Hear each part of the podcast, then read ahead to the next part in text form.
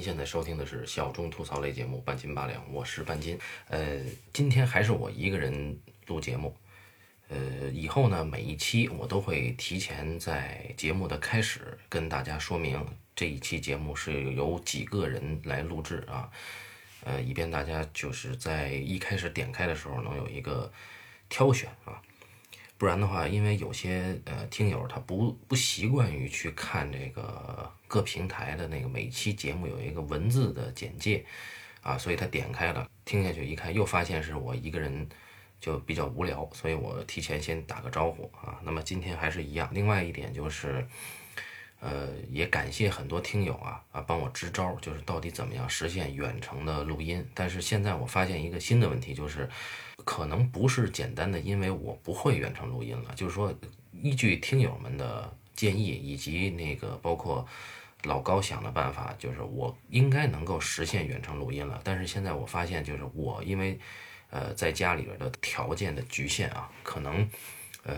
不太能够找到最合适的时间跟其他的主播对得上啊，然后也是因为，呃，其他每一位主播，呃，现在的时间条件之下，也未必能够有时间去准备，所以，呃，在以后啊，相当长的一段时间内吧，半斤八两这个节目还是由我个人录音为主，但是呢，呃，我会尽量的、尽可能的去实现对话的形式啊，那也请大家就稍微忍耐忍耐。啊，那么当然我一个人聊呢，也不是单纯的是为了保证每两周更新一次的这个，就保证节目不死啊，嗯，不是说为了简单的占个坑儿，呃，就是我我觉得就是几期聊下来以后呢，一个人聊有一个人聊的特点啊，虽然它取消了对话性，呃，但是呢，有些东西我可能能够聊得更加的个人化，或者说，呃，不管是选题啊，还是聊的风格角度。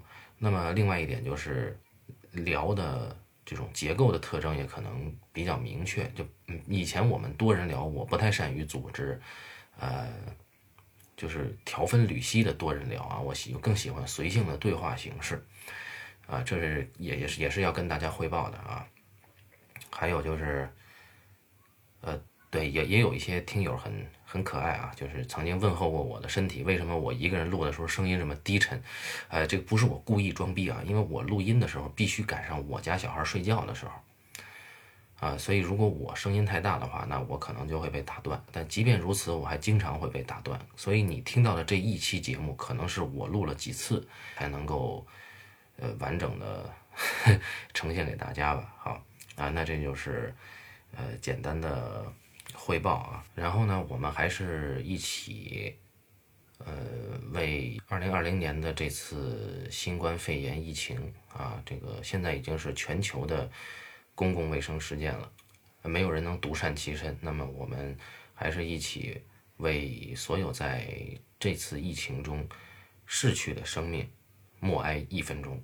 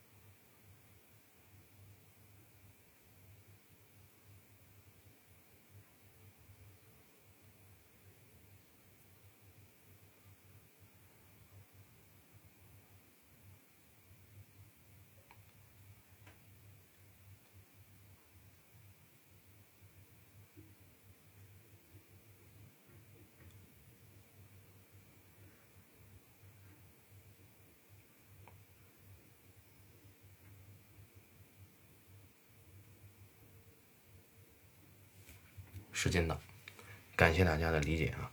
那么我们言归正传啊，嗯，这一期的选题呢是上映于二零一二年的一部影片啊，是我们的国产电影，叫做《万箭穿心》啊。呃，那么我也将借这一次的主题开启一个新的专题啊，又是新坑啊。这次的节目呢，呃，大概分成四个板块。第一块呢，我先向大家简单介绍一下这个专题的诞生。啊，这个专题是怎么回事第二呢，简单的跟大家概括一下《万箭穿心》这部影片的电影的情节，是电影的情节啊。呃，那么第三呢，就是我我会呃简单的以我的角度啊，因为我们没有时呃没有这个篇幅去展开，就是电影化改编这件事儿啊，就是以《万箭穿心》这个影片为例啊，那它哪些地方电影化改编做得很好，哪些地方我们。要有所保留啊，那我拿出来跟大家一起交流。第四呢，就是想谈一谈呢，呃，就因为我是在通过看这部影片的时候，随便翻了翻下面的评论。以前我是不看评论的啊，现在我翻了翻这个看过的人的评论，就是会发现一些很有趣的一些，或者说很很值得我们去想的一些评论，就他们的这个论断。呃，它体现他背后这个人的思维方式，啊，是一种非常粗暴的思维方式。那么，我想来聊一聊是为什么，呃，有些电影观众这个看过以后啊，他对他的评价或者论断或者概括是一种非常粗暴简单的方式。那他的思维方式跟这个电影的拍摄，跟这一部电影的拍摄制作，跟这一部电影的文本。的组织方式、叙述方式是不是有关系啊？那么这是第四个板块。好，这是一个新专题啊。简单的，我现在刚刚呃想到的一个就比较直白的这个专题名叫“制片厂的余晖”啊。为什么叫制片厂的余晖呢？背景是这样的：大家知道，一九九五年中国电影市场开始每年进口十部大片儿啊，十部美国大片儿。到了一九九七年呢，电影产业化，啊，什么叫电影产业化呢？就是以前呀，中国的电影是由各个电影制片厂、各个地方电影制片厂，啊，进行电影的立项、拍摄、制作，啊，包括最后发行，也是汇集到中国我们有限的几家电影发行公司。而一九九七年啊，为了适应这个中国的加入世贸这件事儿啊。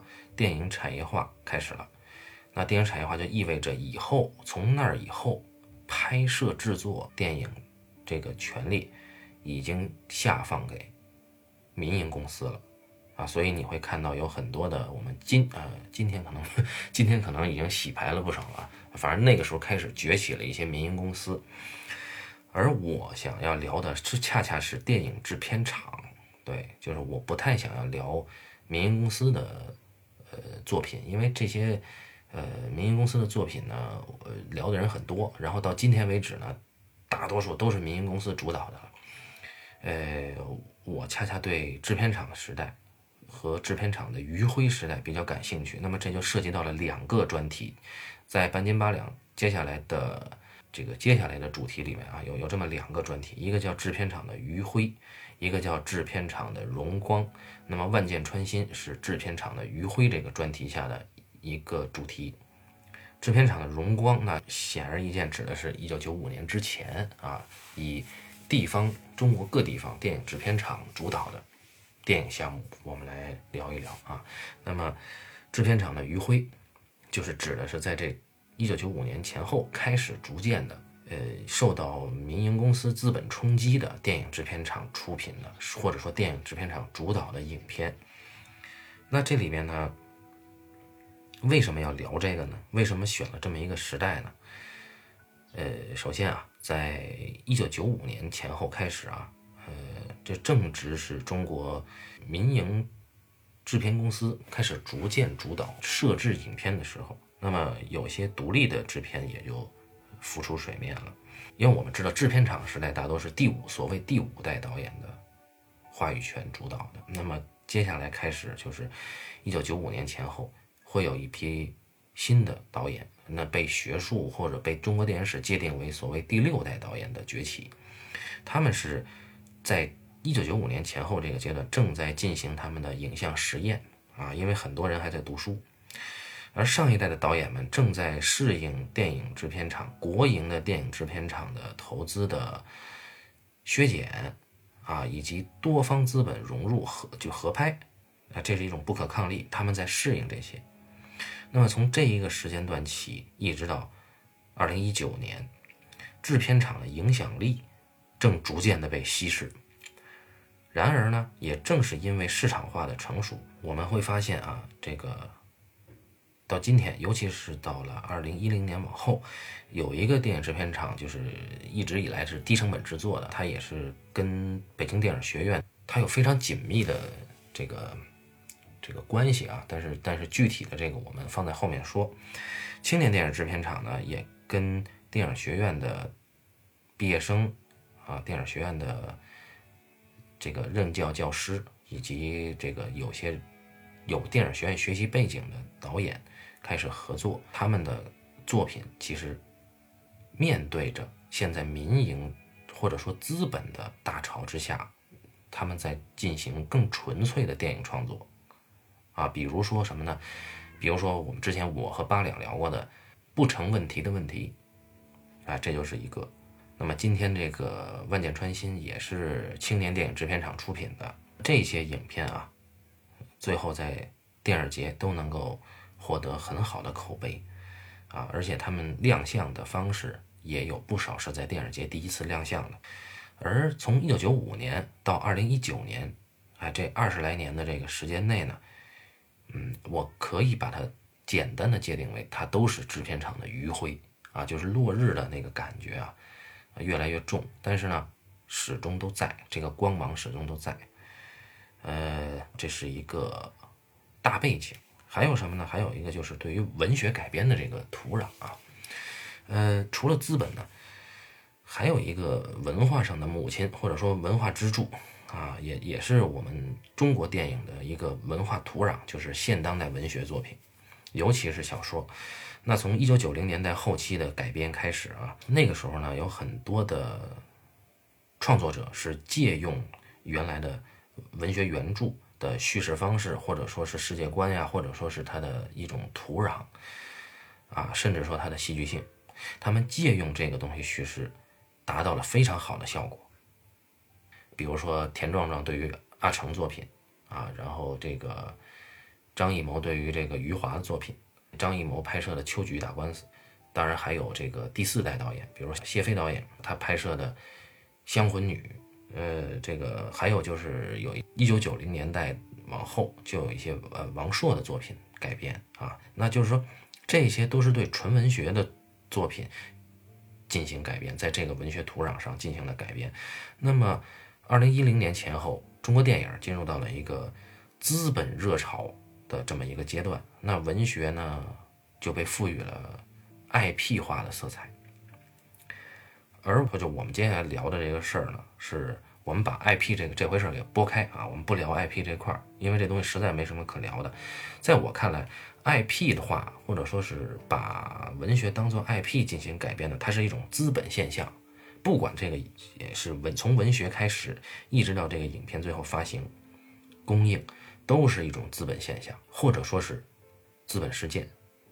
比如说《流浪地球》的狂热，在我这儿，我不认可它的文学性，我也不认可它的这个电影文化属性，所以我不认为这是一种创作。那么我们现在聊的是创作，所以我在这儿也要画一个范围。那比如说我们聊过的不成问题的问题，这是对于现代文学的改编。啊，是经典作品的改编，那个也是青年电影制片厂之前，呃，他提出过一个所谓的叫做“新学院派计划”的一个影片，呃，那么《万箭穿心》这个影片是在这个计划之前，《万箭穿心》实际上是一个为青年电影制片厂在二零一二年前后那个资本大潮之下赢得口碑的一个小成本电影。那么，综上刚才我说的两块儿。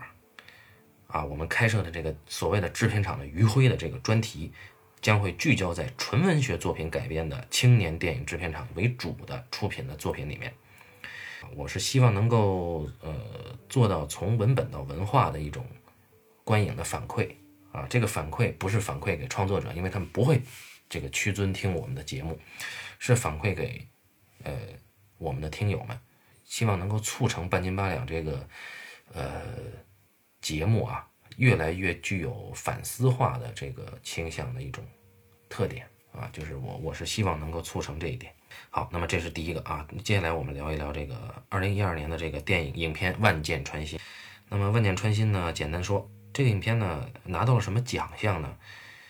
呃，二零一三年第二十九届中国电影金鸡奖啊，拿到了最佳中小成本故事片奖。呃，二零一三年第十五届中国电影华表奖拿到了优秀故事片奖和优秀女演员奖，也就是演，呃，角色名字叫李宝莉的女演员，这个叫严炳燕啊，女演员严炳燕。然后拿到了北京国际电影节第三届北京国际电影节的天坛奖最佳女主角奖啊，后边还有一些什么华语电影传媒啊、大学生电影节啊，我就不说了啊，这些都没有什么实质的意义。而万箭穿心呢？改编自武汉作家方方的同名小说，它是一个所谓的中篇小说啊，就是篇幅上是一个比较尴尬的篇幅。二零零九年的六月，这部小说呢荣获《小说月报》第十三届百花奖优秀中篇小说奖。那么很快，应应该说是很快，二零一二年它就已经上映了啊。嗯，导演呢是王静，王静是电影学院摄影系的老师，呃，现在是系主任啊。呃，作品呢。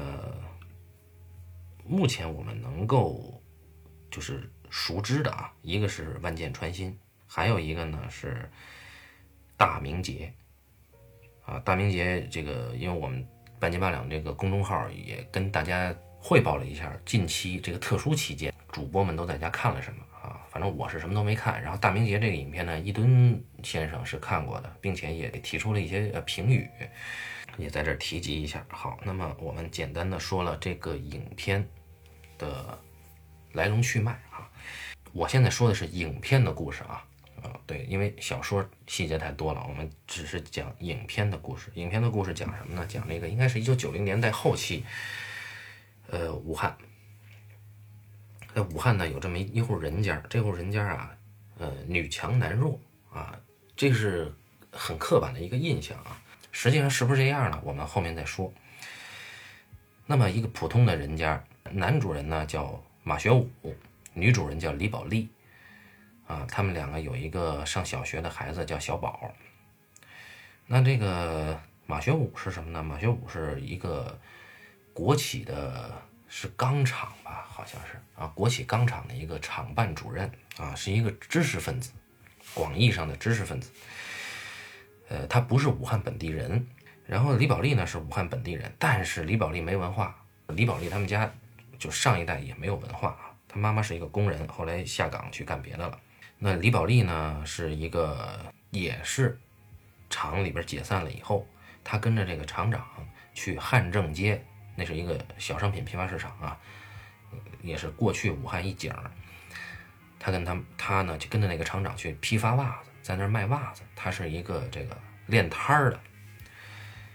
哎，故事从哪儿开始呢？故事从。马学武啊，分到了一套房，从这儿开始，这是一套大两居。分房以后呢，就张罗着搬家啊。这个影片从这儿开始。那搬家的那一天啊，就展现了李宝莉的跋扈，不管是对外还是对内，非常的刚强。对，就是特别横啊。那那你你就怎么理解？大家看网球吧，就如果你看网球，你看李娜，李娜在场上。对江山那个态度，就李宝莉在电影里比那个还要过分，过分几倍吧，嗯。但是呢，他就是他是占理的啊，只是一个得理不让人的人。那在搬家的过程中呢，因为李宝莉对于搬家工人的这个态度啊，就因为搬家工人坐地起价，那搬家嘛都是这样啊啊，你你说你能不给吗？不能。哎，但李宝莉是什么？李宝莉，你加价可以。但是我要骂你一顿，我这心里得痛快，然后我要尽可能的让你，就是把这个活干到位。那搬家工人就不乐意了，所以李宝莉对于搬家工人的这个态度激怒了搬家工人。那这工人呢，就在跟这个马学武聊闲聊的时候，就说了一句：说我们干的活啊，虽然苦，但是我们屋里头贤惠，不像老兄你啊。你屋里头这个什么？哎，反正就特别难听的话。哎，这话说完就过去了。当天晚上小庆祝了一下啊，李宝莉还挺美。她一直以来他们家都住在筒子楼呢啊，就是那种几户人家共用厨房的那种。终于能够搬到独门独户的大两居，李宝莉多开心呢！他觉得新生活开始了，而且他觉得马学武终于有用了一回啊。那么当天晚上，马学武向李宝莉提出离婚，然后接着呢，李宝莉就无法接受，因为是一直以来是马学武追她嘛啊。当然后来她一直占据话语权了，接着她就跟那个闺蜜叫小景啊去吐槽，然后她就得到了一些启示，她觉得马学武可能外面有人。这里是一个是这里是一处改编了，这里就是马学武同一时间尽量减少在家的时间，所以他就是不管是加班也好，还是干什么也好，啊，他就跟同事啊，这个就管这个厂里福利的那个人事科的，可能是一个哎很漂亮的一个少妇，反正就是啊两个人就好了，然后李宝莉呢就去捉奸，注意，李宝莉的捉奸是一次。报复行为啊，他是他怎么干的呢？他跟到了那个旅旅店，确认了两个人的房间以后，他可没有直接捉奸，他这个性质变了，他报警了。他说有人在那一间房里面卖淫嫖娼。这件事情过去了以后，李宝莉就像没事人一样啊，就是因为马学武这肯定被警察带走了，然后李宝莉就去厂子，去警察局和厂子去去。领人，李宝莉显得非常大方啊！这个哪个男人是吧？啊，那意思啊，就是男人嘛啊，他就又重新接纳了马学武。从此以后，马学武再也抬不起头来啊，就是一个干瘪的，用一吨先生话说，是一个干瘪的老男人啊，就变成了那样的。反正整天就没精打采，各种被李宝莉压制。马学武呢，就躲在了儿子小宝那块儿啊。这个时候，小宝呢，经常。会站出来挺老爸一把，因为嗯，老爸经常能够辅导他功课。老妈跟小宝的交流非常少，基本上就是好好做作业、好好上学、好好听讲啊、好好看书，没有任何交流啊。这个很像我大姨，或者是呃他们这一代人里面相当比例的家长啊。这个待会儿再聊。这个时间过得很快，马学武呢家里出了变故。把老娘从县城接来了，反正老娘没地儿去了，马学武把她接来，这让李宝莉非常不满啊，等于是老娘要过来一起挤。老娘当然也是看不得这个脸色，就出走，然后又被小宝找回来，就有这么一个波折。又过了一段时间呢，马学武啊，这个工厂啊下岗，因为马学武之前的这个丑闻。导致他必须是这第一批下岗里的一位。紧接着，马学武跳江自杀了，然后李宝莉就去认人，啊，认人以后就就接下来一系列的就是火葬啊，等等等等等等。那在殡仪馆呢，他们排队啊，这个火化了马学武的尸体。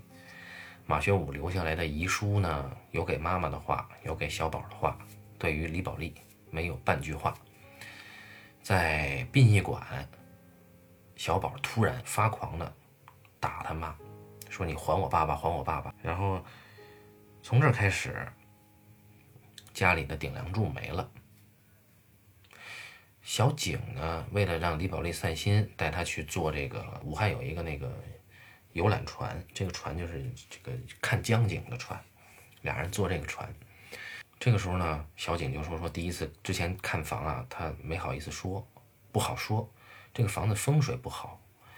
这个房子的风水有一个说法啊，因为这个从那个阳台一看呀，楼下的大路、小路，各种路，四通八达都汇集到他们家的阳台这个方向，就感觉叫什么呀？风水上叫万箭穿心，这也是这个影片的英文名字。它的影片英文名字叫《风水》，这是这是它影片的名字。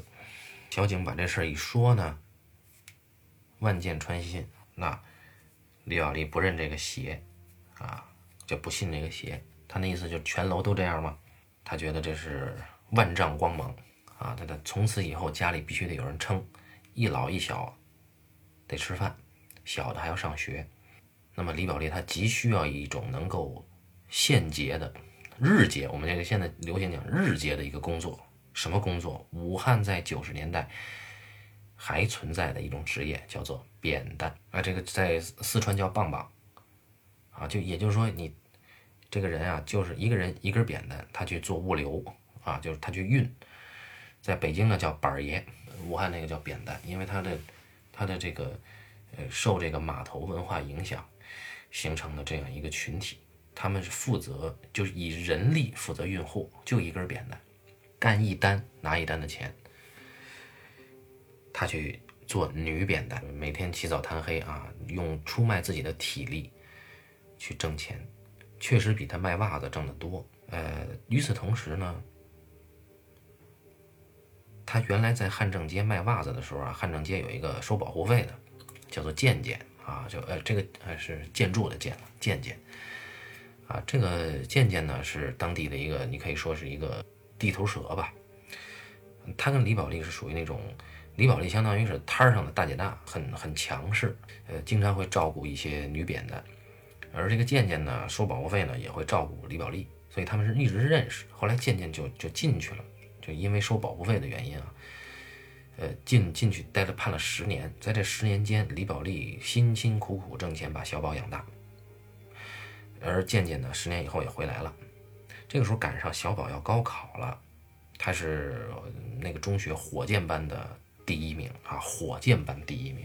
啊，健健回来以后呢，跟李宝莉呢，就是逐渐也经常偶遇了啊。他们他们两个人呢，也逐渐产生了一种就患难相依的这种情感，但是什么都没发生啊。他这不像当初马学武和周芬两个人的那个，那他们没发生什么。然后在这期间，从马学武去世以后啊，在这个家里面已经没有李宝莉说话的份儿了。为什么呢？因为小宝恨李宝莉。他觉得是因为他把爸爸给给说没了，呃，所以就是李宝莉只剩下挣钱这一个跟这个家庭的联系。他因为他平常本身他爸就算不去世，李宝莉跟小宝之间的沟通也极少，啊，除了好好学习，没别的了，啊，谈不上交流。这是他们这一代家长的一个一个。怎么也不能说共性吧，但是很多人都有这个特点啊，非常非常可悲，非常非常可怜。然后呢，赶上小宝高考的时候，就那几天啊，李宝莉呢被婆婆说说你别在家了，你在家呀，小宝晚上睡不好。本来李宝莉请假，就说说要做几天好的，让小宝吃好。可是这个婆婆一说你就走吧，李宝莉就没地儿去了。啊，这这跟健健在一起了。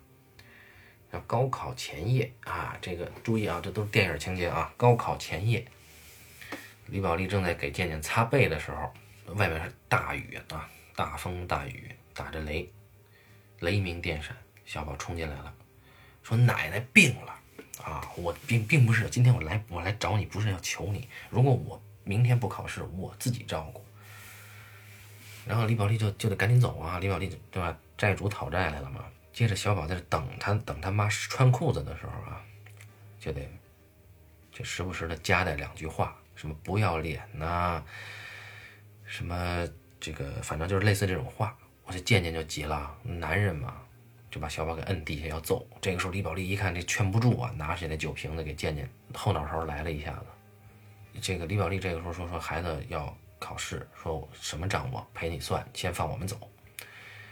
他们就走了，走了呢。李宝莉就照顾婆婆，小宝考试，高考嘛，很快就过去了，对吧？考完了以后呢，小宝拿到了，这是电影情节了，这个状元啊，那不知道文科理科了，反正是状元。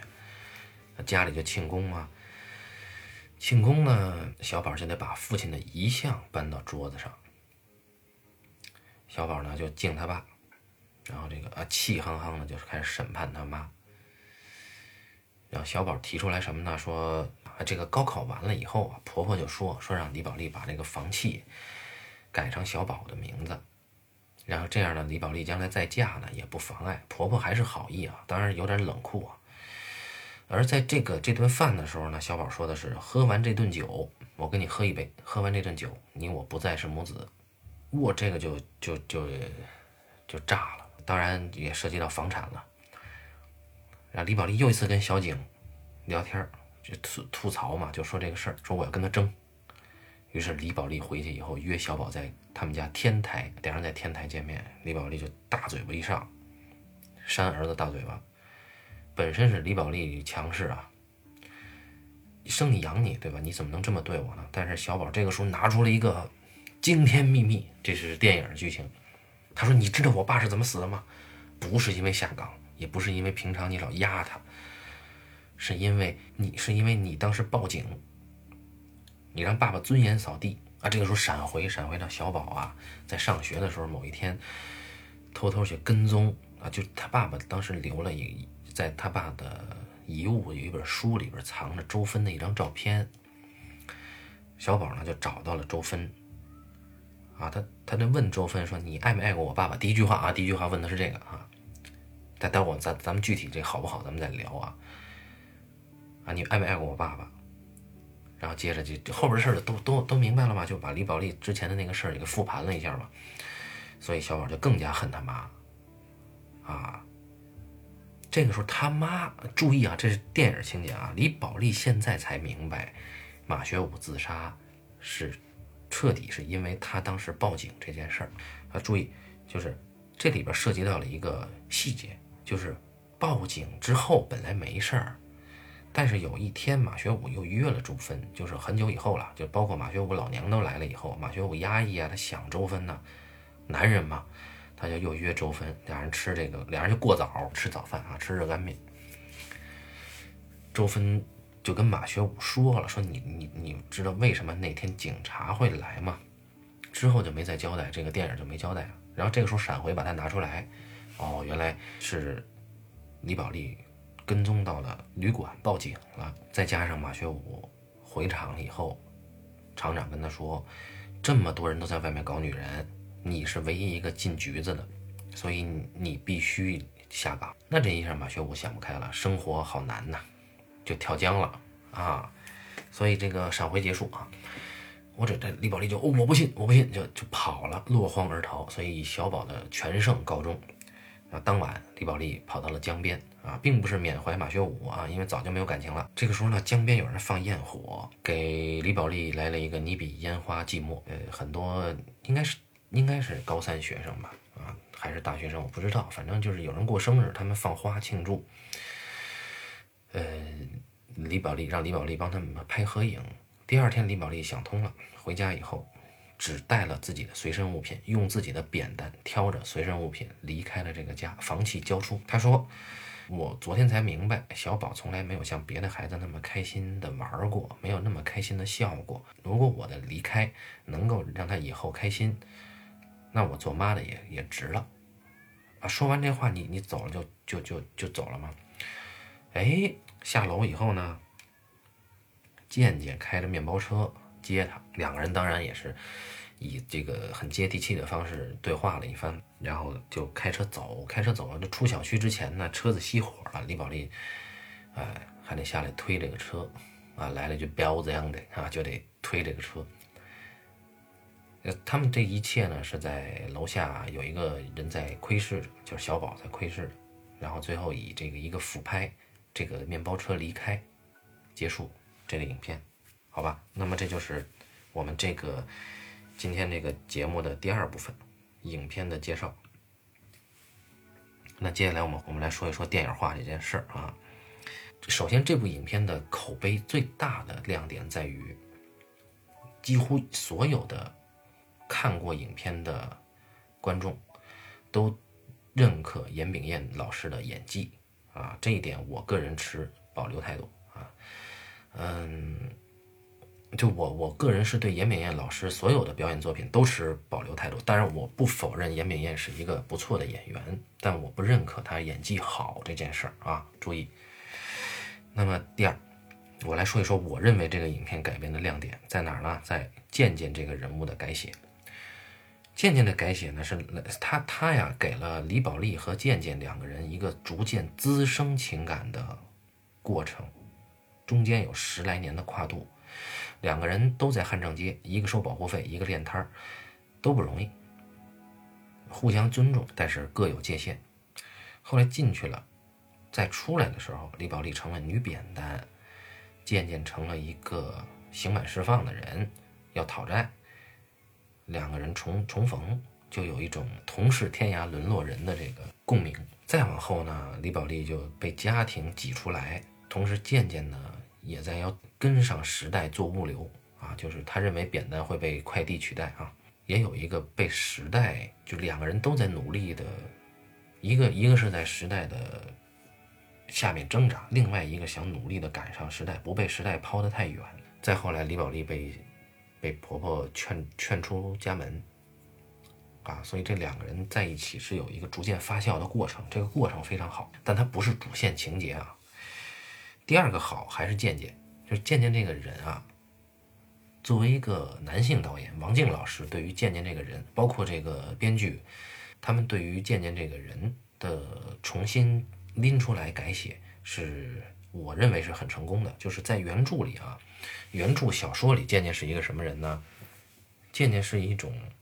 当然这么说不太，怎么说不太礼貌啊？渐渐是这种被女性创作者一厢情愿的投射了一种完美男人情感的人。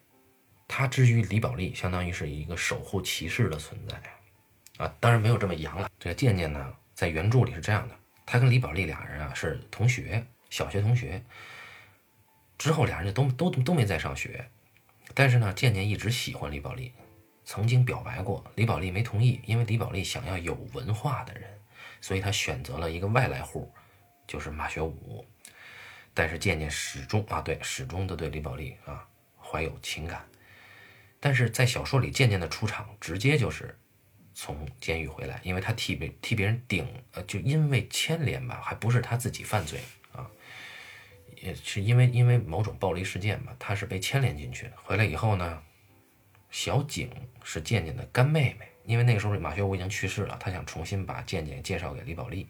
那个时候李宝莉正在一个人苦苦的去担扁担，甚至卖血啊来撑这个家，而渐渐回来就对李宝莉就还是一往情深啊，就意思就是李宝莉怎么着我都爱她，李宝莉病了他也得看她，就得守护她啊，就是那在原著小说里，李宝莉是一个始终有人爱的。这么一个定位啊，渐渐是李宝莉的，你可以说是守护天使。而李宝莉也对后面也对他跟渐渐的，呃，这种可能吧，也产生了这种悸动。但是影呃小说好在最后没有给出两个人在一起的结局啊，呃，那个电影是给了。那么电影里边的渐渐呢，是一个嘴很贱的男人，而且电影里边挑的这个演员呢。很枯瘦枯瘦的，然后也也演出了那个表演出来那个武汉人的那个垮劲儿。在这儿要提一嘴啊，就是我非常喜欢刁亦男导演的新作，就是《南方车站的聚会》。那么在那个里面，我认为啊，那是所有中国电影里面拍的最武汉的一部影片。虽然他没有直接拍武汉这个城市，但是它里面的人，他找的景儿、人的气质、行为。包括这个感觉、味道都对，比相比起来，万箭穿心，除了渐渐这个人都不对，哎，所以渐渐是一个改编的亮点。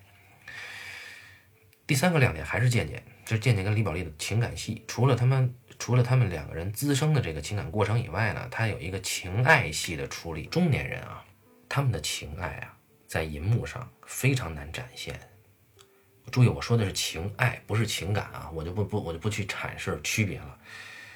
那么，影片用了隐笔的手法啊，隐隐藏的隐啊，用隐笔去表现，表现什么呢？表现擦背。当然，渐渐非要有纹身这事儿，我我我不太同意。但是擦背这个动作是好的。擦背的时候，小宝闯进来，这个时候李宝莉干嘛呢？李宝莉穿裤子。注意，当时不是没穿，当时是穿了，她要再穿她的外裤。这个银笔就非常好啊，然后包括结尾，影片结尾推车，就是，呃，渐渐的面包破面包，二手面包车熄火了，李宝莉呢骂了一句，下来就得推，非常，这就不是情爱戏了，这是一个，这是一个很日常的生活戏，就会让你觉得非常的暖，对吧？而且很真实，很底层。你感觉我们生活在这样的土壤里面，每一天都有希望啊！当然，这这是那个时候的影片啊。那么，这是一个温暖的生活戏，所以这个跟渐渐有关的戏基本上都对，包括他打小宝啊，这个包括他对于李宝莉睡过李宝莉之后那个嘴贱啊，这些戏都对，因为这是这个对于一个男人的尊严，他真的拍出来了，我很欣赏一个底层男人的尊严啊。好，那么电影化这个事儿啊，电影对于小说的改编，电影本身是一种展现啊，是一种折射，它不可能像小说去描写，它没有这个篇幅，也没有这个媒介特性。所以这个电影在《万箭穿心》这个电影在试图对小说做减法的时候呢，他拎了一根线，戏剧的线，这是一根什么线呢？他把母子的矛盾贯穿成了一根主线。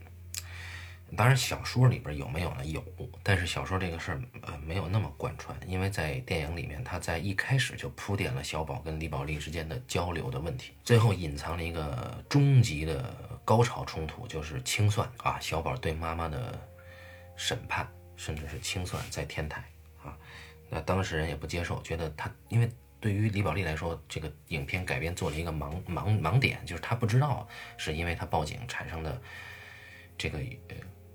余波，那么你做这一条主线呢是好事，是把小说能够拎清的一个做法。但是这里面你的角度对，但路走的好不好呢？我觉得是不成功的。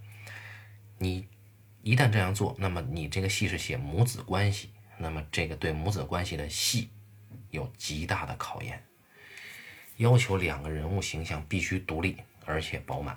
但是这里面。母子戏是一全片最差的，所有的母子戏都差，而且所有的关于小宝的戏，啊，他们两个的冲突呈现为非常廉价的，为了冲突而冲突，他们的冲突并不展露自己的内心啊，顶多就是小宝爆发一下，从我从我长上学一直到高三，你除了写完作业，作业写完了没？作业写完了没？你有能不能说点别的？这句话说出来以后就。我们日常生活中可能会对母亲这么说话，但是电影里你这么说话就不是电影了啊！还有就是小宝的人格啊没有建立起来，为什么这么说呢？第一，在马学武去世以后，李宝莉他们家里有一个吃饭的戏，吃晚饭。呃，马学武好像是去世一年还是怎么样？那个李宝莉提出来要把遗像那个收起来。小宝就急了，摔碗就走了。然后李宝莉呢，好像上个厕所回来以后，他就发现这很有恶意啊，就把这个马学武的遗像，不知道是谁放在了他睡觉的床头。那显然在上下文来讲啊，这个上下镜头语境来讲，应该是小宝干的。那么这一手虽然很直接。但是他贬低了小宝对父亲的爱，为什么呢？这个第一动机很奇怪，你到底是捍卫父亲的尊严，还是为了反击妈妈？如果你为了反击妈妈，你不应该利用父亲的遗像，你不应该碰，对吧？如果你是为了捍卫父亲的尊严，那么你就应该把遗像还是摆在原来的地方，怎么做都不对。啊，他为了生做冲突戏，做了这样一个设计，这是第一。第二，家长会，高三火箭班家长会，非得让李宝莉去参加，一直以来都是奶奶辅导，奶奶是中学老师，奶奶去开家长会，这次非得突兀的给了一个李宝莉拎着扁担，把扁担放在教室门口，哎，进去开家长会，而且他奶奶还在，然后。啊！一看小宝又考了第一名，大惊小怪，这个是凸显了李宝莉对于这个小宝生活的一个无法介入，这个是好设计啊。虽然很很硬，但它是个设计。可是回家以后呢，他还要进一步坐实所谓“格格不入”这四个字，就是李宝莉又又特别尴尬的问小宝作业做完了没？然后这个那时候已经是李现演了，李现演的小宝爆发了，说从小到大一直是问我作业做完了吗？作业做完了吗？啊，对吧？能不能说点别的？这个非常电视剧啊！我刚才说了，不是电影啊，它是非常电视剧。这跟青春期的任何一个孩子没区别。但是对于小宝，一个一直恨着妈妈，一直缅怀父亲，一直是认为他的母亲让他没了爸的这么一个孩子，一直闷头学习成为火箭班第一的孩子来说，这个行为太简单了。这个孩子人格不独立，不独立不是说他没有自己挣钱，而是说他自己的行为模式、思维方式不是一个独立的人，在剧作上这个人不成立，他是一个工具。你戏剧性需要怎么用它就怎么用，啊，这一点非常不好。为什么？如果你简单，你没有把母子冲突变成这个电影改编的主线，你可以把小宝工具化。因为在原著小说里，小宝基本上就是杀气，但是原著小说没有这么多的细节的描写，他加的这个细节是为了充实母子关系。还有一场戏更加贬低了小宝。有一场非常刻意，就是小景啊，中午接小宝出去吃饭，吃好的，回来以后，小宝那个小景本来想说服他要对他妈孝敬一点儿，结果小宝回来就稍微迟到了一点儿，回来以后坐下坐在座位上，前面同学很八卦说那那个开宝马那是你妈是不是？你非要问这一句哈，结果这个时候老师就来了，老师就开始摔桌子了，课前你自己聊天还要影响别的。好同学，人家是火箭班第一，人家妈妈是吃扁担，人家都能考第一，你行吗？这句话说出来，我不知道这个设计啊，是影片主创在批评应试教育的教育者，还是在给小宝增加，就是他对他妈的那种耻辱感。因为这个影片，因为在这一个段落里，最后一个镜头是落在小宝脸上的，你你你这个你就没法判断了。如果你是为了抨击教育者，那么你最后应该落在这个代班老师的身上。所以这个这个戏不够准确，而且多出这一个，那我们只能认为增加了小宝对他妈的反感。啊，最后庆功宴这个除了就母子戏，除了小宝不好啊，严炳彦塑造的也不好，或者说给严炳彦写戏的写的也不好，就母子戏都不对。这庆功宴在家里晚上喝酒。小宝他爸把小宝把他爸的遗像又请出来，哎，这时候你就发现严敏彦特别的，呃，怎么说心虚，就是把这个遗像往这一放，严敏彦先说一大堆，说啊，学武啊，怎么怎么样，怎么怎么样啊，就开始演上了。这个李宝莉太掉价了，就是她不管是在原著还是在电影里，她是一个很自强的一个底层女性，虽然没有知识，但是她很强。他并不认为他对不起马学武，他也不认为他对不起这一家人，是他一个人撑起了这一个家十几年。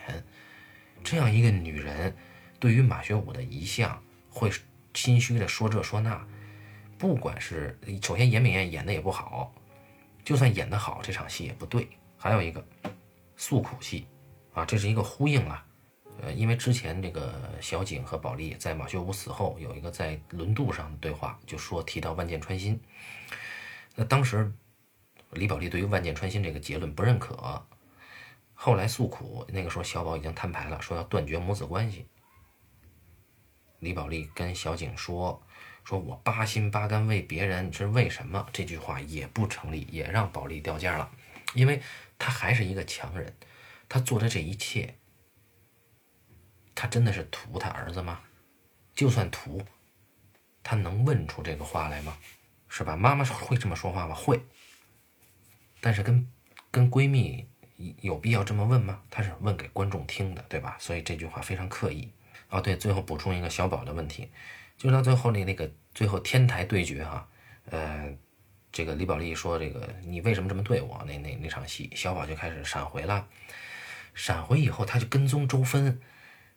原著不是这么写的。原著说他跟踪周芬，跟踪完了以后，他质问周芬为什么破坏我们家庭。然后周芬反驳，周芬说：“你爸爸是为什么死？你知道吗？”这才有了后边，对吧？这是一个非常好的戏剧冲突，而且有变调，而且小宝的冲击非常大。本来他是去问罪的，结果他成了受害，他他他成了双重受害者。但是在电影改编里边小宝第一句问的是特别委屈啊，你爱没爱过我爸？这轮得着你问吗？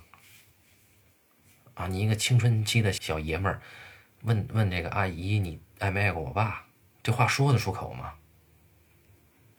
这句话问的目的是什么呢？你是怕你爸没人爱，是吗？还是说你替你爸感到惋惜？这不是这个戏吧？这个戏的重点不在这儿吧？对吧？而且这么这么多年，你爸死，因为这个多少跟这个女人有关，你的这个愤怒呢？所以都不对，这是败笔哈。好，我们再来说说这个电影化的这个其他几个方面啊。诶，还有一个电影化处理的是原著小说马学武跟周芬之间呀，没有交代他俩什么时候好上的。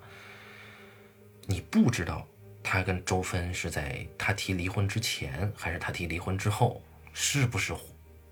呃，对，反正是婚外情，因为没有正式离婚。但是电影化给了，啊，至少有三四场戏铺垫这两个人的你来我往。啊，一场戏是吃马小。一场戏是这个跳舞，说周芬屁股大，对吧？不，不是马学武说的了。还一场戏是这个周芬记得所有人的生日，还说马主任生日快乐。这个他非要铺垫这两个人在马学武提出离婚之后好上，有可能是为了伦理上的过关哈，因为可能不让不让提这个婚外情。但是你这一下就就变得就对于，因为我们就是这个万箭穿心，他的立场是在哪儿？在李宝莉身上。不是在马学武身上，马学武也是受害者，没错。但是马学武什么时候搞的这个事儿不重要，男人就这样，他什么时候搞上的不重要。所以你你把这个事儿非要落实，非要展现这个，那我就不懂了啊。第二个，我刚才说这个电影化啊，它应该是折射的哈，就这你如何去把文本表现出来呢？第一场戏就有问题了啊，不对，是第二场戏，就是搬家完了以后庆功。你怎么表现一直住在很差很差环境里的女人换了新房，她的那个高兴，怎么用电影一场戏表现出来？现在用的是电视剧的手法，让严炳燕很很费劲的在那演，啊，难以服众。接着，因为接下来一场戏是马学武提离婚呐，你前面不够高兴，后边就不存在啊，这个反差戏剧性就就不够啊，对吧？这第一，第二。如何表现马学武跟小宝的父子关系呢？原著有一句话特别动人，我是看哭了的。原著有一句话就是小宝长大以后说他妈说你让我没了爸爸，从小到大，爸爸怀里是我唯一觉得安全的地方。你把这个剥夺了，我觉得这个才是根深蒂固的仇恨。哎，他他把他把这句话说出来了，那你怎么？怎么在电怎么电影里去？你如果说电影你看的对的话，你应该把这句话表现出来。那电影里呢？他为了坐实母子冲突，他在早很早的时候就铺垫了小宝以学习为名去护着马学武，不让他妈欺负他爸。但是在这有一个问题，就是就是孩子对爸爸的这个理解和误解，你没办法去没有没有空间去展开了。就是爸爸的那个女人。然后爸爸对妈妈的这个感情，爸爸没了，爸爸对你的这个所谓安全港湾的这个感情，你都没有篇幅去展现，对吧？所以这个，当然这个我也没有想到好的方法，但我能，我只能说他做的不好。还有一个很细节的事儿，就是马学武跳江以后啊，严敏这个这个李宝莉不知道，他被叫到警察局，他的第一反应是那种特别的。就是轻车熟路来了警察局啊，说我们家马进马学武二进宫了，类似这种，这种问，这个心态不对呀，因为之前他应该是心虚的那个人，他报了假警，他说马学武嫖娼，那再进警察局他应该是什么心态？大家想一想。还有火葬场这场戏是拍的不好啊，火葬场这场戏呢？呃，殡仪馆，殡仪馆这场戏呢，这个武汉殡仪馆这场戏呢，拍的不好，就是在武汉殡仪馆啊，这个小宝啊冲出来打他妈，说你还我爸爸，还我爸爸，这场戏就没有任何的来由，就给了一个全景，小宝从不知道从哪冲出来就就就打他妈，王八拳，这个景别也不对，行为也不对，方向也不对。动作方向也不对，就就感觉没打啊，所以殡仪馆这个戏哪哪个殡仪馆的戏好呢？推荐大家去看《密阳》，啊，那个殡仪馆的戏真牛逼。那当然这个是因为前面做的好啊，但是殡仪馆的戏本身本身它单单拎出来也是非常牛逼的。嗯，还有一个就是这个《你比烟花寂寞》这个这高潮戏下一场，呃，就李宝莉不是得知马学武是因为他死的吗？他就跑到江边缅怀去了。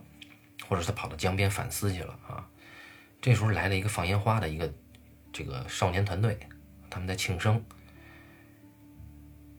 接着他得出一个结论，就是如果我能让小宝像他们一样开心，我可以离开这个家。这是这场戏和下一场戏的核心啊，这是一个强行的解释，他拍出了认知过程啊。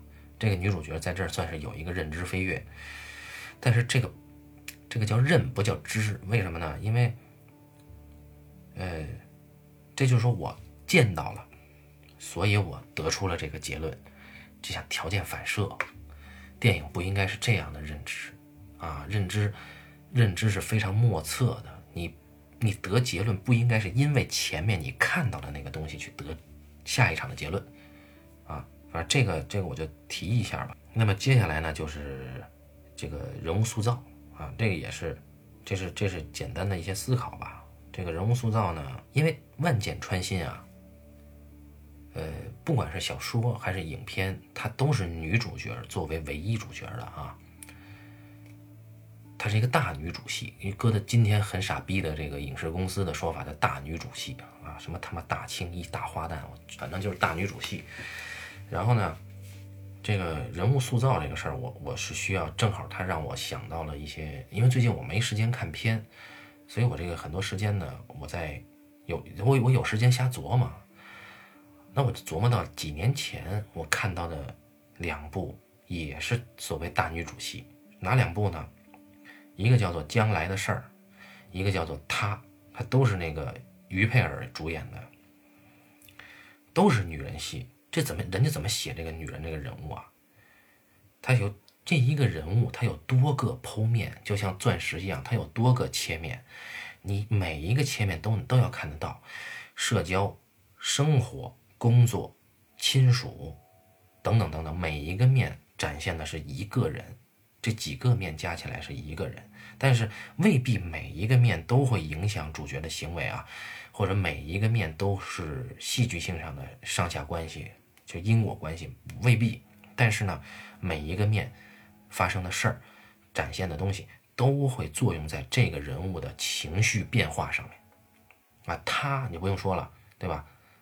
儿子，他儿子找了一个媳妇儿，生的那孩子是个黑人，他儿子是白人，媳妇儿也是白人，对吧？这件事儿是不是他自己被侵犯这件事儿，对吧？然后包括他之前他爸爸的事儿，他跟他妈的关系的事儿，啊，他跟他这个离婚的老公的关系的事儿。啊，她和她闺蜜的事儿，你这这些这些剖面全展现出来是一个什么感觉呢？她在游戏公司的事儿，大家可以去听那期节目啊，是由一棒老师、半呃这个八两和我我们三个人聊的。将来事儿我没聊，但是将来事儿我很喜欢这个影片。多个呀，这是一个中学老师。啊，他遇上了这个这个巴黎是法国学生游行罢课，然后他又遇上了原来的学生，现在成长成为一个知识分子。然后还邀请他去他们的这个乌托邦农舍，他又遇上了老公，这个婚外情离婚。啊，然后又又遇上那个，就是，反正就是家庭变故，还有呃下一代的家庭变故，那么多个剖面展示出了这么一个人，没有结论，这个结论是在观众看完了以后把多个剖面转起来，它才是一个完整的钻石，就像。那搁我们这儿呢，像什么？像剥笋，你不手剥笋哈，你剥了一片，你从那边再剥一片，从这面再剥一片，剥剥剥剥剥，最后见的是什么？见的是这个人物，见自己，然后见观众，见天地。但是万箭穿心啊，不管是小说还是电影改编，都没能做到这一点。这里边有几个原因，我没有。彻底否定这这个小说和电影啊，但是这里边有几个原因：第一，李宝莉这个女主人公她只被展现了一面啊，她非常可怜，她是被压成了一个单片的人。为什么？一方面，她是一个没有文化的体力劳动者，那么她的社交是不是注定就少？社交生活、娱乐生活、工作的、家庭的注定就少。但是小说好歹有李宝莉跟他爸妈的关系，呃，有李宝莉跟厂长的关系，有李宝莉跟小景的细节戏。那么电影呢，也力图做到了李宝莉的工作上的戏，就做扁担的生活啊，但是都是单片的，都是单片的，好像是体力劳动者不配拥有更多面的生活。那你这样做，他内心世界就太苍白了，他只跟扁担相关，他只跟家庭相关，家庭还进不去，就是就是为了悲惨，就就是为了展现悲惨。待会儿我们会说，小说就是一个主题先行的作品，所以因为你是单面的，那么结尾你这个顿悟是外力给的，是你看到烟花刺激产生的条件反射，不是你自己的认知，你没有像剥笋一样把每一面剥开，对吧？更何况，体力劳动人是不是就应该单面呢？我们中国体力劳动的人在银幕上怎么确立这个尊严呢？我就印象特别深啊，体力劳动或者底层人的在电影里的尊严啊，我今天都忘不了是这个奉俊昊的母亲。母亲有一场戏，因为他儿子可能是杀人犯啊，他去调查，他不信。那他去调查的时候，有一场大雨的戏。他从这个拾荒者的那个车那儿抽了一把伞，拾荒者没看见，因为那车太大。这个妈妈抽了一把伞，打伞撑这个避雨，然后同时呢，他掏出了一叠钱啊，几张吧，几张钱塞到了这个拾荒者的车里面。这就是尊严，底层人的尊严。小说里边是给了尊严的。小说里边给给了什么尊严呢？李宝莉跟何嫂俩人单扁的，李宝莉李宝莉看见何嫂被雇主刁难，那是几个流氓，然后李宝莉过去出头，那几个流氓让李宝莉脱衣服，这事儿就算了，结果李宝莉就动手了，这叫尊严啊。那么这个这个这个，这算是一个很痛快的、及时的尊严啊，很很直接的尊严。那么还有一个呢，就是小景和李宝莉，他们两个人呢，一个是被男人不断的婚外情，但是就是他想想开了，男人给钱就行；另外一个是男人死了，这个死呢跟他直接相关。小说里李宝莉是很清楚的知道，直接相是他报警这件事跟马学武的死直接相关的，所以这两个人在小说里有一句话叫“李宝莉和小景同用一个忍，各揣一份心”。哎，这个这个这两个人呢，虽然说你看小景他是李宝莉的另一面啊，小景是丰富的，他有自己的娱乐生活，有社交生活，呃，他是个陪衬啊。那么，但是他有这个生活，是不是就说李宝莉这个劳动妇女就不应该有多面的生活呢？我不知道啊，这个结论我现在给不出来，但是我觉得不好。那在影片里面呢，小景是一个陪衬，他只是李宝莉对话的一个对象。找谁说去呢？找小景说，是小景点出了万箭穿心，啊，原著啊点出万箭穿心的是李宝莉他爸。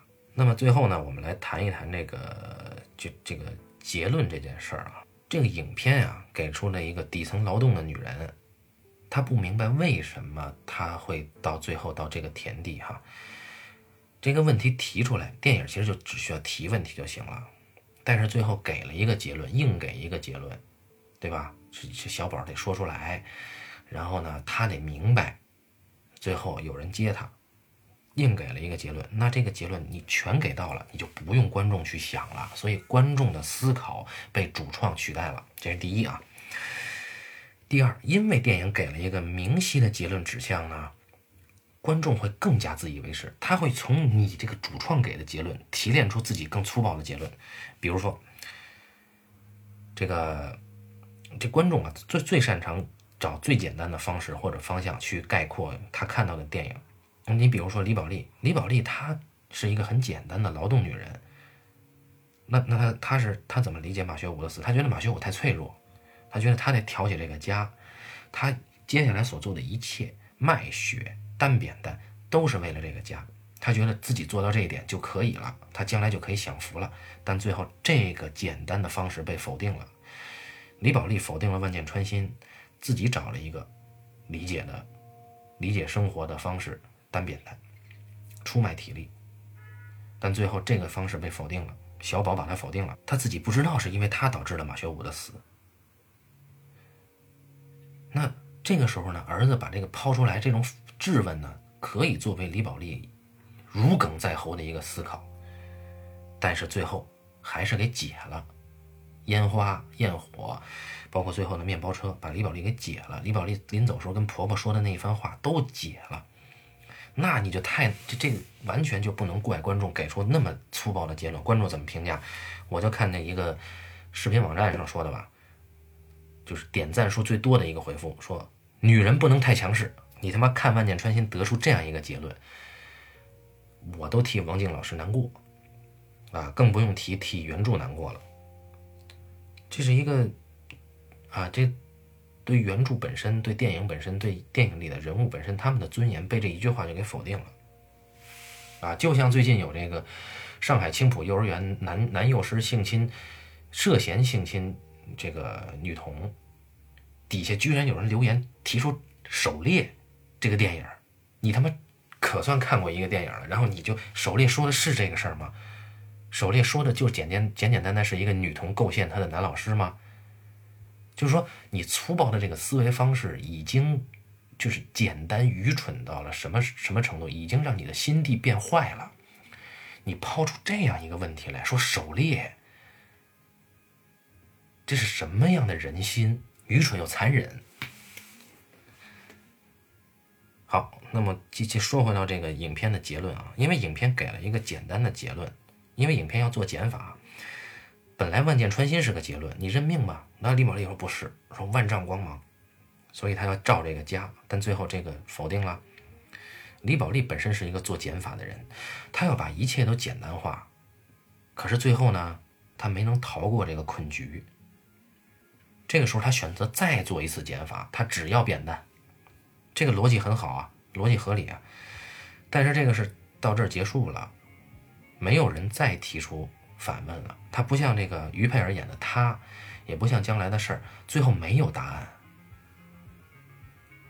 你是他，你被儿子否定了，整个生活被否定了，到结尾你帮健健推一下面包车，你们俩一起走了，这个不是思考，这是一个很漂亮的点子。帮男人推车，这个是很生活、很暖的一个视觉的点子，非常棒。但它不是思考，哎，呃，所以啊，结论是什么？我的结论，对于我对这个影片结论的结论是什么？你对《万箭穿心》这个小说做减法呀，是不应该做在人物上的。你可以做在人物的反应上，但是对人物的各个的剖面和心理不应该减，思考和困顿、困惑不应该减。好，那么这个就就题外话就说一说，有些细节就让我想到我大姨，我大一应该也就是小学水平吧，就就是她对于老公和儿子的方式就是简单粗暴，要么打要么骂，但是呢，她有的时候她又很开心，穷开心，她那个开心呢，又说明了她离不开老公和儿子，她又在讨好他们。这里有一场戏特别棒，这个电影啊。在搬家那场戏的时候，李宝莉被坐地起价，然后李宝莉非要占便宜，她要坐上这个搬家公司的卡车的副驾驶走。马学武骑着自行车带着小宝走，然后卡车肯定开得快啊。超车的时候呢，李宝莉探出身子来，很嘲笑的口吻，就意思就马学武快一点儿。哎，就这种开玩笑。是底层劳动人民开玩笑的方式，因为他找不到更更有味道的开玩笑。但是他这个开玩笑有一种啊，我比你快，我我我可以嘲笑笑话你，你在那哼哧哼哧的骑车。他这种简单的思维，造成了一种简单的玩笑，是很动人的，因为是因为他真实。我大姨就是这样的，而他那一代的人呢？很多家长都是跟孩子的对话都只有好好学习，今天上上学是不是听话了啊？呃，你考试考怎么样？有没有完成作业？作业写完了没？到后边就是上班怎么样啊？基本上就不走心的问，是一种拒绝交流的态度。拒绝交流是什么？拒绝思考，是不是？是不是劳动人民就没有思考的能力呢？我持否定态度，啊，因为有很多劳动人民他是很有智慧的，很有生活智慧的，他说出来那几句话，有的时候比哲学家强太多了，啊，所以我认为电影更不应该把这样的劳动人民的反应，呃，就直接拿上来，我觉得不好，啊，这这涉及到一个劳动人民的姿这个姿态和尊严的问题。不是不可以写它简单，但是你要写尊严啊。那么最后最后一个板块啊，我们主题最后一个板块说一说粗暴思维的粗暴概括，这是从何而来的？是不是电影也起到了推波助澜的作用呢？首先啊，这个电影化的反面啊，电影化是个好事儿，它可以把文学呢做得更电影媒介一一点啊。因为在很早的时候，八十年代有过这个。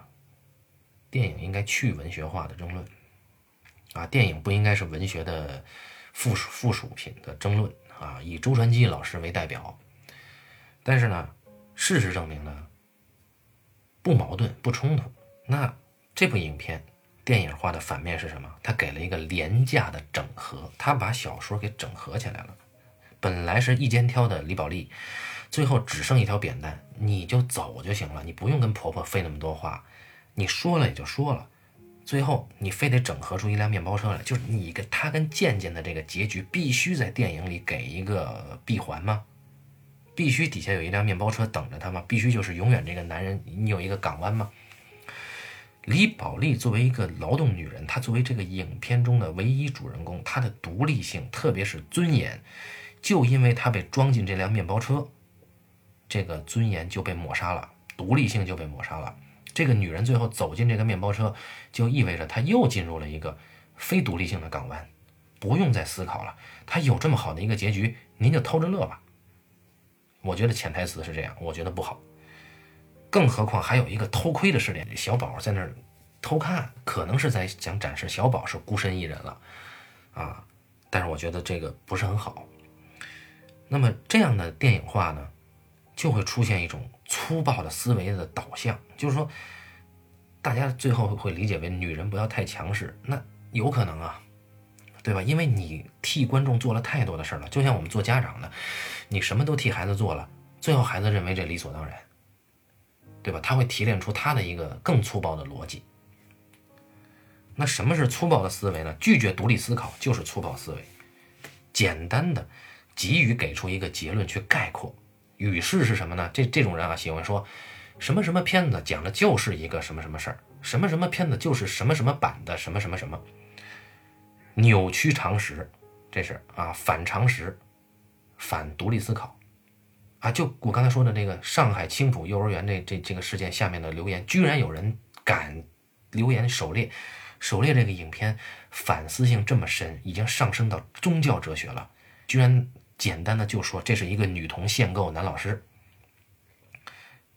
太可怕了吧，残忍又粗暴。我我觉得我们要拒绝这种思维模式。生活在现在这样一个环境之下，太容易有这个思维网模式了，对不对？好，这个我就有点这个失控啊。还有一个就是我想的一个不太成熟的角度，就是就我我本来。录节目之前一天晚上，我跟一棒和红毛去在群里边探讨了一下，但是没有结论。就在通过万万箭穿心想到一个问题啊，就是说这里边主人公他没有独处空间啊，就很导演很少处理这个女人独处的戏，就一个人待着的戏基本上没有。呃，很多中国的影片很少有独处的。就可能去年那个送你上青云，他可能有一点这个独处，但是他那个独处是为了独处独处，他不不在戏剧情境中的。呃，就在我看来，独处是一种独立思考的空间，但是它不简单等于独立思考。我在这里不是说给一个标准，有独处就好，我不是这个意思。但是我觉得，你比如说于培尔演的那个他，对吧？他被侵犯以后的独处。这是一个戏剧性的延伸，他的反应是什么？比如说将来的事儿里面，他最喜欢的那本书被前夫提了离婚以后带卷走了，那书架空空荡荡，他一个人在空荡的房子里面对着空荡的书架那个独处。那戏份挺长的，这是独处的延伸啊。当然，那个红毛老师提出来，王家卫都是独处，但我觉得王家卫那个独处是状态，我在这里提的不是状态戏啊。呃，好像红毛提出那个，我问他《色戒》有没有独处，我我记不清楚了。然后他说《色戒》公交车上有一场独处。后来一棒说这个蔡明亮的电影独处的比较多啊，但是这个就没有结论，因为。独处，它毕竟不是一个指标。你比如说伯格曼和费里尼，他俩的这个电影里边独处就不多，但是安东尼奥尼就独处很多，对吧？你比如说这个基耶斯洛夫斯基的《红色》，也是女主角，她独处的就很多。呃，就是我是希望呢，能够在未来的中国电影里面看到，呃，不管是女性还是男性，他有一个独处的空间去展现。啊，我觉得这是一种独立思考的可能性，在影像上的可能性。独立意味着自省，独立意味着跟自己对话，是一种尊严，啊，也是独立思考的一种导向。我觉得是这样，这就是一个不太成熟的想法。现在就就就说回来啊，就是这个小说，呃，这个影片选取这个小说这个行为非常正确啊。我现在回来还是要要提《万箭穿心》这个电影是好电影。啊，至少比大多数的国产电影要强。第一在于他选择了《万箭穿心》这个小说，啊，第二在于他的严肃的态度，第三在于他的现实主义，第四在于他是低成本。当然，这里面拍的武汉很不武汉，全是地标，长江大桥、汉正街，啊，过江的轮渡，啊，我觉得很没有味道。那么，期待着接下来我和一棒老师去聊这个南方车站聚会里面那个武汉。啊，在我看来，目前银幕上最武汉的男人是廖凡老师演的啊，这个还不是武汉本地人的这个这个人人的这个感觉啊。好，那么今天的这个节目就到这儿，感谢大家收听这一期的半斤八两，咱们下期再见。